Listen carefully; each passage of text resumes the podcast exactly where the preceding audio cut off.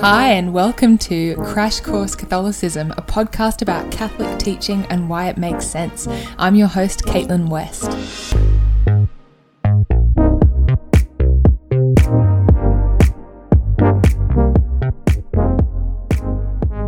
Hello, here we are at episode four of Crash Course Catholicism. This is super exciting.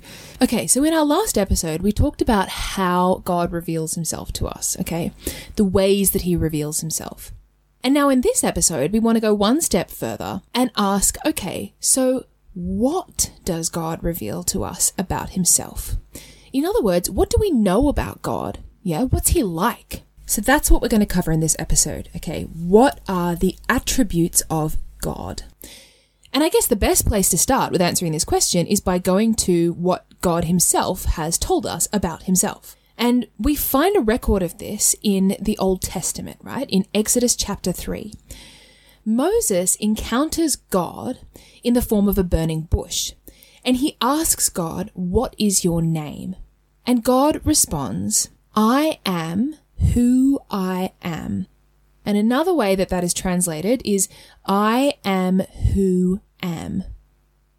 Now, what does that mean? Because that kind of sounds like an enigmatic riddle, right? Or almost like God is being petulant, like he's being like, uh, Moses, I am who I am, okay? Stop asking questions. Okay, that is not what God is doing. Let's break it down. So, what happens when I tell you what my name is? Okay, I say, I am Caitlin. By saying I am, that is a statement of the fact that I exist, right? I am. And then by adding Caitlin, I'm telling you the manner in which I exist. So I exist as Caitlin. And that Caitlin has particular properties or attributes. So, like, she's got blonde hair and she's five foot ten and she recently got way too emotionally invested in a French crime show and had to like take a step back and reevaluate her life. okay, so that is the manner in which I exist as Caitlin. Now, let's return to God's name. By saying, I am who am, God is telling us that I exist and the manner in which I exist is existence itself. Okay, in other words, I am existence. Now, what does that mean? Because that can sound so kind of abstract as to almost be meaningless, right? Like, okay, God is existence. Like, what is that? Well, in the same way that I said earlier that as Caitlin I have particular attributes, we can say the same thing about God. Existence itself has particular attributes. Now, what are those attributes? Well, we're not in heaven, right? Okay, so we don't have that kind of face to face access to God where we can just go up to Him and be like, what are your attributes? Okay. But what we can do, if we want to understand the nature of existence, is take a look around us at stuff that exists. In the same way that if we don't have access to the ocean, we can study a sample of seawater. So this is something that philosophers have been doing since the Greeks, right? It started with Plato and Aristotle, was expanded on by Thomas Aquinas, and has been refined by modern and contemporary philosophers. So people like Etienne Gilson or uh, Father Robert Spitzer. Did you like my little French accent there? Etienne Gilson.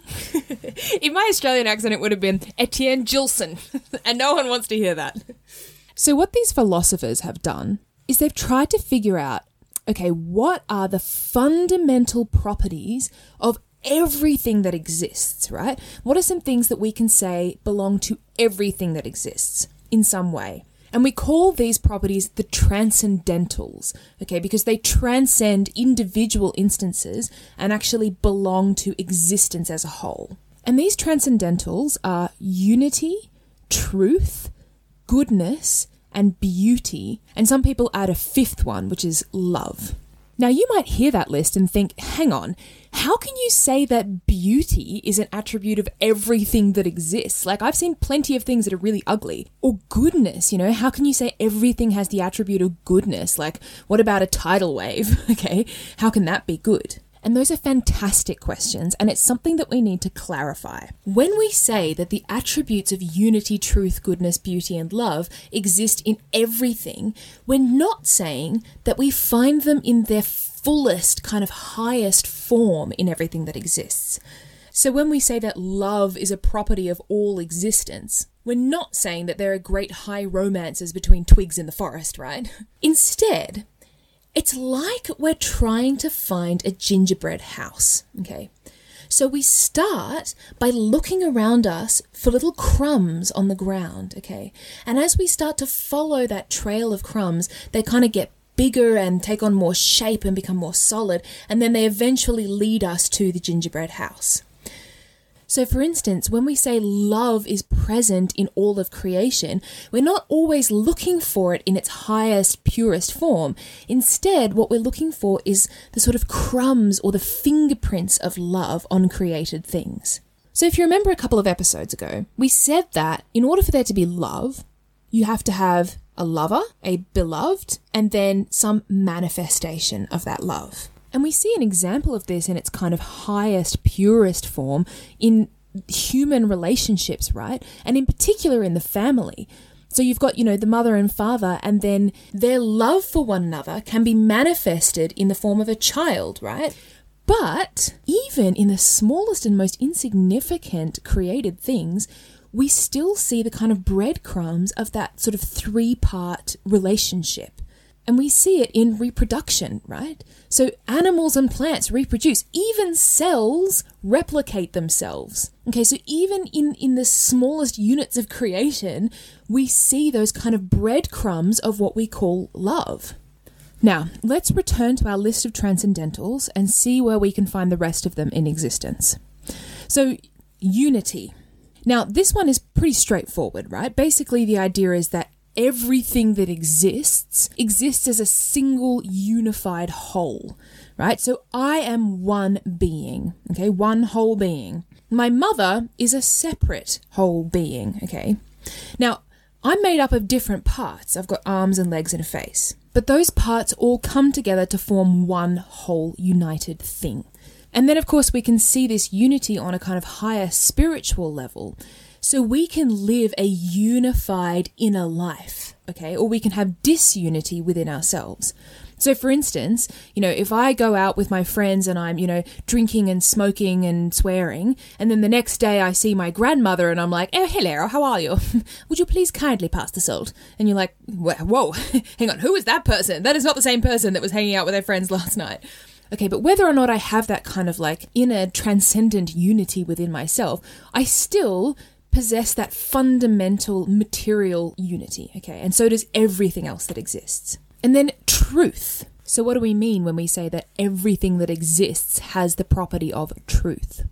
So, we know that we can seek truth on a higher level, like we can look for philosophical or moral truths, and we can choose to live or not to live according to those truths. But even aside from that, every single thing that exists has the property of truth.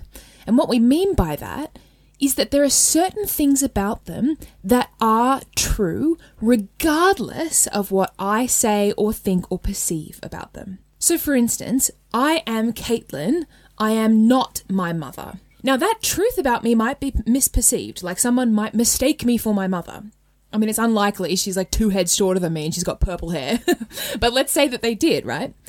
That would not make me my mother.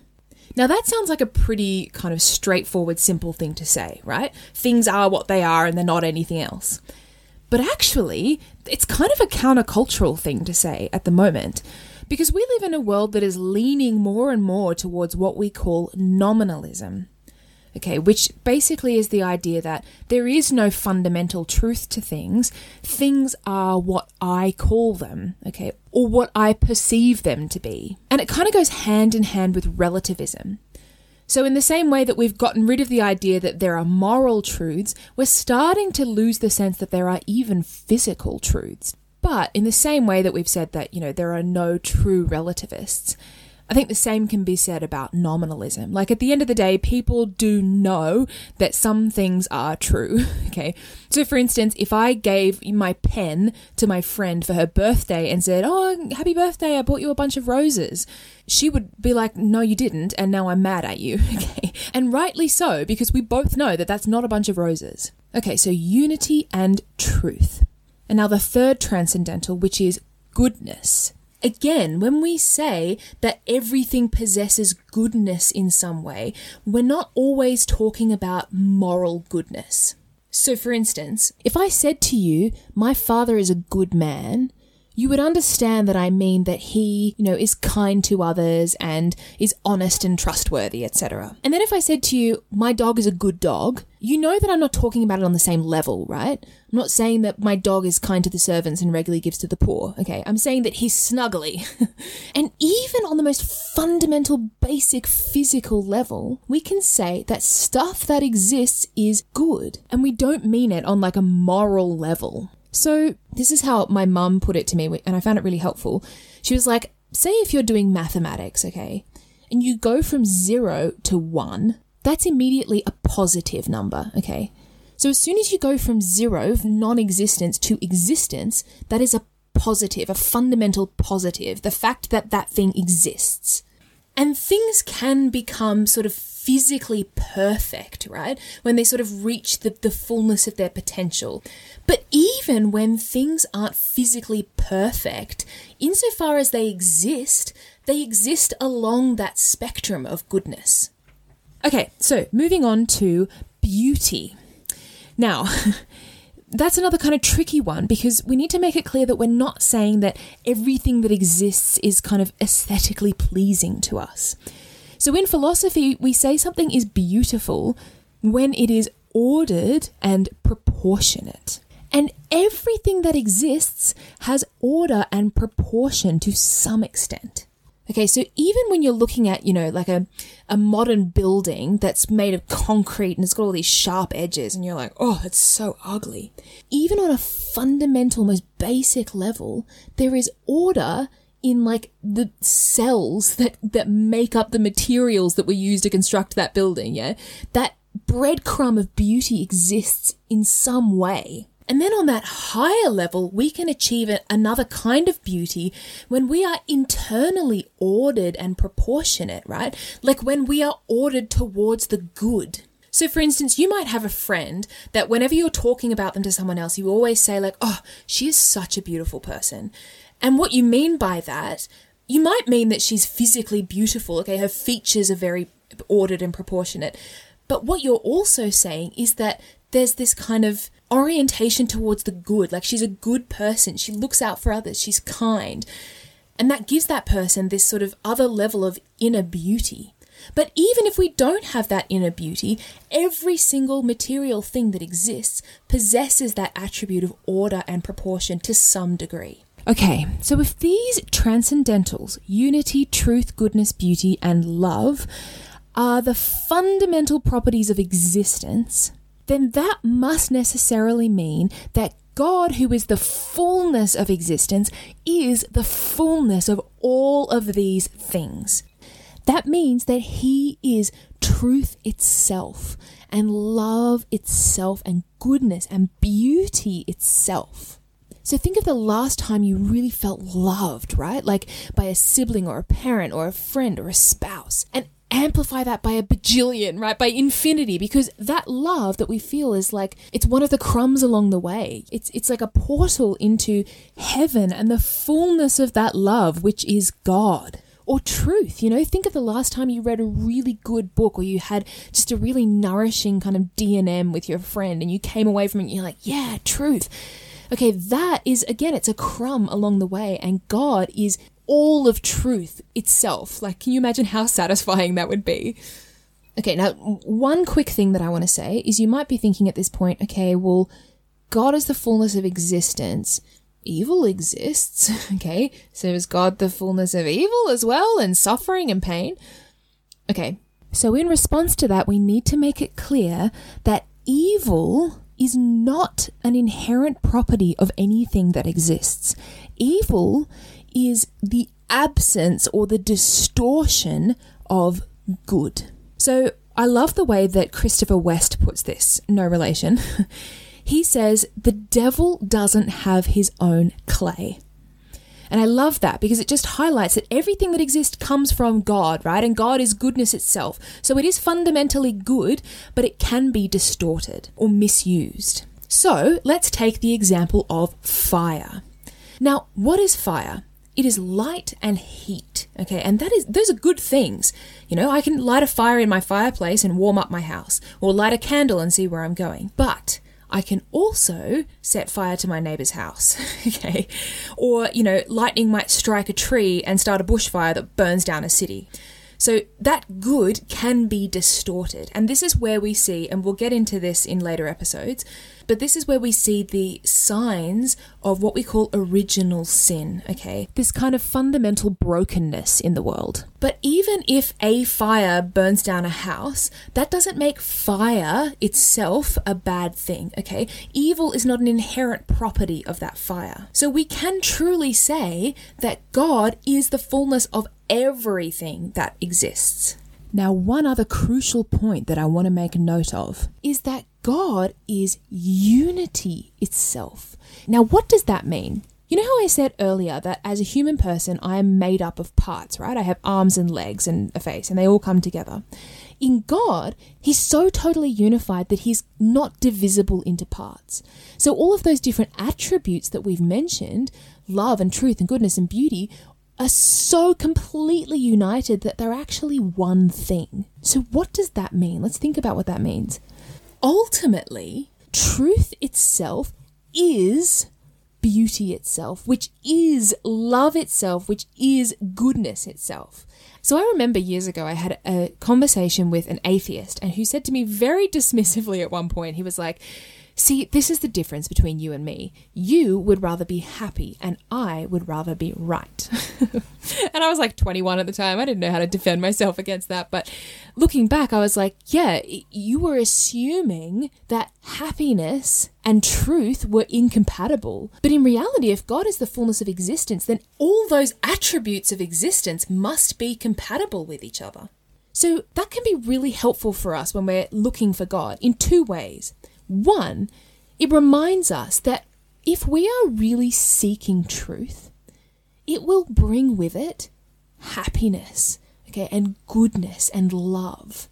And that doesn't mean that we'll get around feeling amazing all the time, but on a deeper level, there will be a kind of peace that comes with the pursuit of truth. The other reason why this is really helpful is that it reminds us that all of these things truth, unity, goodness, beauty, love they are all pathways to God. So, you know, we can seek God via the pursuit of truth, right? Philosophy and theology. Fantastic. Go for it. Do that.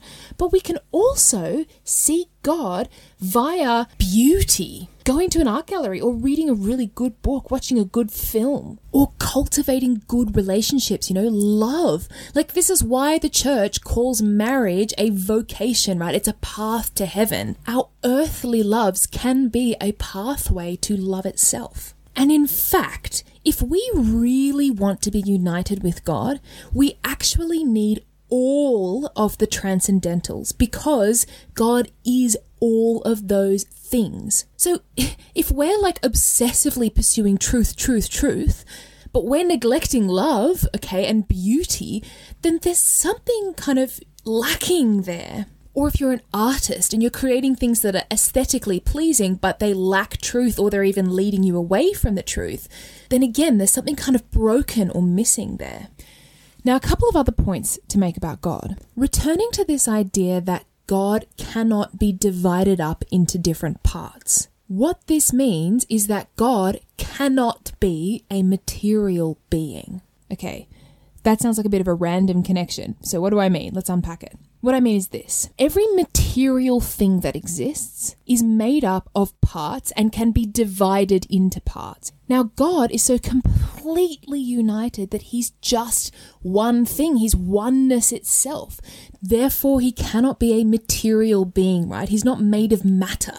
I mean, he took on a material form in the person of Jesus, but that's different to saying that he is a material being. He can enter into matter, but he isn't made of matter. Now, the other thing to mention is that God is the fullness of goodness. Another way to put that is that He is perfection. Now, in the material world, things can only be perfect in a limited way. So, you might have a perfect tree. It's fully grown, it's got luscious leaves, it is the treest tree it's ever going to be. But that tree, while it might be a perfect tree, it's also potentially a perfect table. But it hasn't achieved that perfection yet, but it could. So anything that is perfect is perfect in a limited way. It's not perfect in every way. God is perfection itself, which means that we could not add to or subtract anything from him to make him more perfect. In other words, God can't change. And the consequence of that is that God must exist outside time. Okay, now what is the relationship between change and time? Well, think about it. What is time? Time is the marker of change. Okay, it's how we measure change. So you can think of in a sci fi film, when time stops, everything stops moving and stops changing, right? Or there's that book called um, Tuck Everlasting. I don't know if you read that as a, as a kid. And it's about a guy who's immortal and he never changes, right? He, he looks the same. I mean, he changes in some ways, like he changes his clothes and his appearance, but physically he doesn't change. So if time is the marker of change and God cannot change, then God must exist outside time. So, what we've just said is that God is immaterial, He's not made of matter, and is not time bound. And this can be really helpful when we're trying to understand who God is, because this is a kind of a rookie error that people might make. When we first encounter the idea of God, we might think of him kind of like how we would think of one of the Avengers, right? like, like he's just this, he's a created being who exists inside creation and inside time, but he's just like supremely powerful, right? He's like the top dog, like Thor, god of thunder or something. And the problem with conceptualizing God in this way is that that it brings up a whole bunch of issues. Because as Christians, one of the things that we say about God is that He is omnipotent, okay, or all powerful, omniscient, or all knowing, and omnipresent, meaning He is present to all existence at all times. So we might hear that and think, well, if God is all powerful, then can he create a rock that's so heavy that he can't lift it? Or if he is all knowing, then that must mean that he knows what I'm going to do next, which must mean that I don't have free will. Or, you know, if God is omnipresent, then like what? Is he in my fridge? Is he under my bed? Is he in my pinky finger? What do you mean? He's everywhere. And so understanding that God exists outside of time and matter can help us to respond to those questions. So for instance, the question, can God create a rock that's so heavy he can't lift it? God's not like Zeus wandering around with big muscles picking up rocks, okay? He's not a material being. I mean, the other problem with that question is that it's a nonsense question, right? It literally saying, can God create a rock that's so heavy he can't lift it is a contradiction in terms, and it makes as much sense as if I were to say, like, well, if God is so powerful, then can he teach my left bicep to play poker? like, what? You just said nothing. That's a nonsense question. Okay, and then you know, with this idea of omniscience, you know, if God knows everything, then I don't have free will. But God is not standing in a point in time, okay, looking ahead and being like, oh, this is what you're going to do. Rather, He's outside of time altogether, experiencing every moment in time in one go, okay. Now, that's difficult to conceptualize or impossible to conceptualize because we are within time, you know, in the same way that a baby in the womb can't conceptualize a fridge, but that doesn't make it impossible. So we can think of it like um, if you've seen the film Batman the Dark Knight. If you haven't seen that film, by the way, what is wrong with you? Please go and watch it immediately. But right towards the end of that film, Batman has to find the Joker. And so what he does is he harnesses the sonar capacities of every mobile phone in all of Gotham City and uses that technology to basically create this like wall of images of everything that is happening in the whole city in one go. And then he makes Lucius Fox like stand and babysit it and he's like incredibly uncomfortable about this gross invasion of privacy. But what he's able to do is just take in everything that is happening in one go. And if we think of that wall to wall screen of images as not displaying everything that's happening in one moment, but everything that has happened is happening and will happen. And God can stand there like Batman, right, and take it all in. I can't believe I just compared God to Batman, but you know what I mean.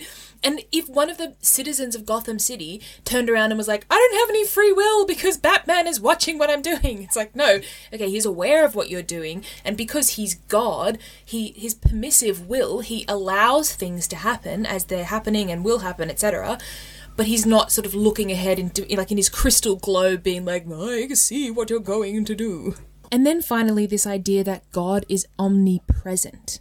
Okay, God is not like, you know that um that is it like badgers or moles? You know that game that you can play at gaming arcades where they like pop up and you've got a hammer and you've got to be like pow and get them? God isn't like popping up everywhere being like, "Hello, I'm over here. Now I'm over here." Okay, we don't mean that he's physically present in that way. What we mean is God is existence itself. Therefore, anything that exists and everything that exists participates in his existence. Therefore, he is present to everything at all times, but not necessarily in that material, physical way. Okay, now one final point for us to sit with. We've said that God is love itself. And this, again, is something that is just so important to bear in mind because all of this stuff that we've covered in this episode, right? God is the fullness of existence and he exists outside of time and space and he's omniscient and blah, blah, blah.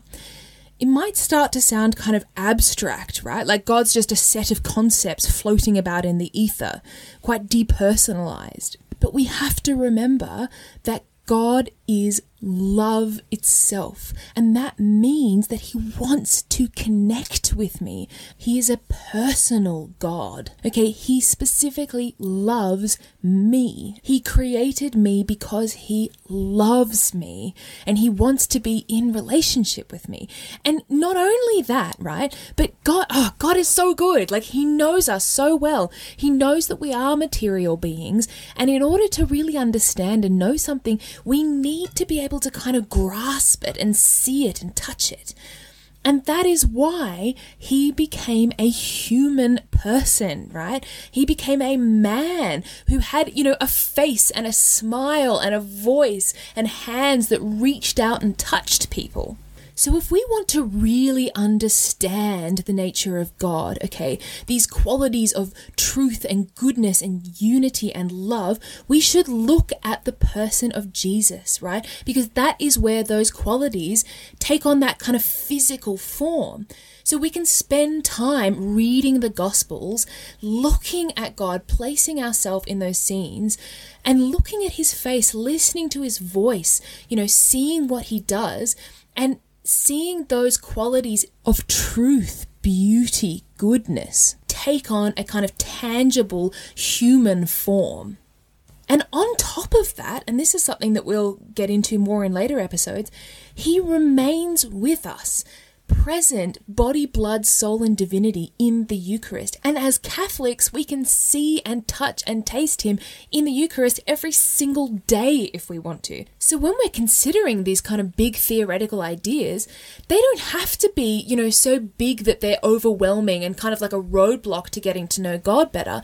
Rather, when we spend time with God in the Gospels and in the Eucharist, those qualities take on a tangible form and we can sit there there with God and we can look at Him and think, oh my gosh, like all of that, all of that infinity of goodness has a tangible form, right? Like this is someone that I can get to know. Because all of these ideas, they're so big and so interesting, but they kind of mean nothing if they don't translate into a personal relationship with God, okay? Because that's ultimately what He wants for us. So there's a, a song that I love by Sufjan Stevens called To Be Alone with You, which is basically about this idea that, like, God Himself became man and then died and rose from the dead specifically for the purposes of getting to know me. Like, that's insane. How can we do anything but worship that God and love that God in return? Okay, so that is everything that we're going to cover in this episode. Now, one of the things that we've sort of hinted at in this episode and in the last one is that love involves this kind of three way dynamism, right? Of lover, beloved, and then the manifestation of that love, okay? And this is what we're going to cover in the next episode the Trinity. Okay, so how can God be one being and three persons? It is crazy. It's like, oh my gosh, talk about things that are difficult to fit into a half hour podcast. This is like a huge, mind blowing topic, but I'm really looking forward to unpacking it because it's just fantastic. But for now, we're going to leave it there, and I will look forward to seeing you in two weeks. Thanks for listening. Bye.